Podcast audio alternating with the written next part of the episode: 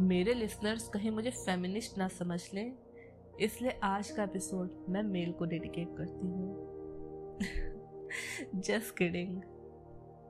आपने ये अक्सर सुना होगा कि मर्द को दर्द नहीं होता या फिर लड़के कभी रोते नहीं वगैरह वगैरह।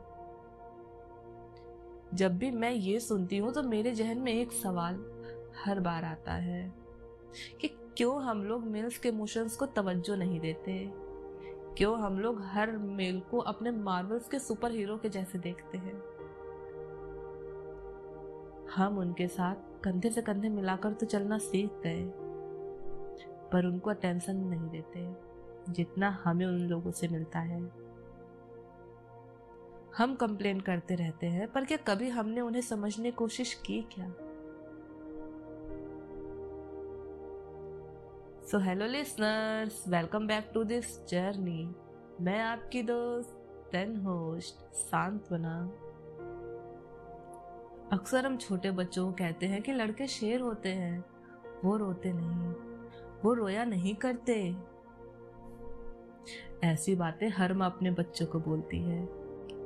अरे क्यों भाई, उस छोटे बच्चे को तो रो कर ही अपना दर्द बताना आता है ना, बजाय ये कहने के कुछ और कहे। ये बातें हम लोग बोल बोल कर ऐसा माइंडसेट बना देते हैं कि कुछ लोग अपने दर्द को कम नहीं कर पाते बल्कि दर्द या फिर प्रॉब्लम्स में खुद को सबसे अलग करना या फिर गुस्सा करना, बिना बात के चिल्ला देना, ऐसा कुछ करने लग जाते हैं। क्यों लड़के क्यों नहीं रो सकते? उनके फीलिंग्स इमोशंस नहीं है क्या? क्यों हम लोग हर रोने वाले इंसान को कमजोर समझ लेते हैं? एक्सटेंसिव रिसर्च में पाया गया है कि कोर इमोशंस जो होते हैं वो सेवन टाइप्स के होते हैं।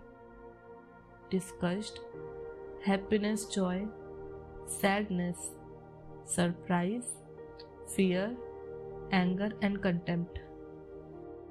बट ऑब्वियस है कि ये सारे इमोशंस तो सिर्फ फीमेल में नहीं अकेले हो सकते ना। ये इमोशंस हैं, इन्हें बहने दें। वो कभी डिपेंडेंट नहीं बन सकते, ना फैमिली ना जॉब के मामले में। पहले अपने घर को देखना, फिर अपनी फैमिली हो जाए तो पेरेंट्स के साथ अपने बच्चों की देखरेख करना। अप्स एंड डाउन्स हर किसी की लाइफ में आते हैं, वो चाहे फीमेल हो या मेल।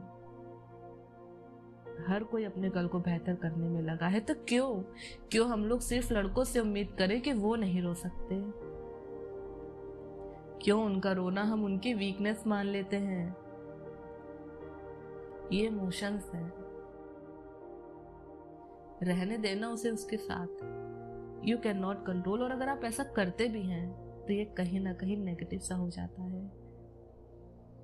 मुझे नहीं पता जिस किसी ने भी ये कहा है कि मर्द को दर्द नहीं होता तो वो क्यों, क्योंकि कुछ लोग तो अपना दर्द छुपा लेते हैं पर सब नहीं। कोई रो कर तो कोई शेयर करके, कोई इरिटेट होकर तो कोई खुद को अलग करके, कैसे भी करके बस खुद को स्ट्रांग बना रहे होते हैं, अपने लिए नहीं बल्कि उनके आसपास रह रहे लोगों के लिए। चलिए आप कहीं ना जाएं, अपने घर में अपने पापा या फिर अपने भाई को ही देख लीजिए, क्योंकि ये सिलसिला तो यहीं से शुरू होता है, है ना? और हाँ, जाते जाते नेक्स्ट एपिसोड हमारा लास्ट एपिसोड है इस सीजन का। So do not forget to notify yourself so that आपको उन एपिसोड की जानकारी मिलती रहे, क्योंकि वो एपिसोड कुछ खास होने वाला है, क्योंकि वहाँ मैं आपको बताने वाली हूँ इस आईने के पीछे का चेहरा। तो चलिए फिर मिलते हैं एक लास्ट एपिसोड में। और हाँ, मुझसे जुड़ने के लिए follow me on Insta at सांत्वना underscore Singh one zero and do not forget to share and subscribe my podcast. Till then खुश रहिए और सुरक्षित भी।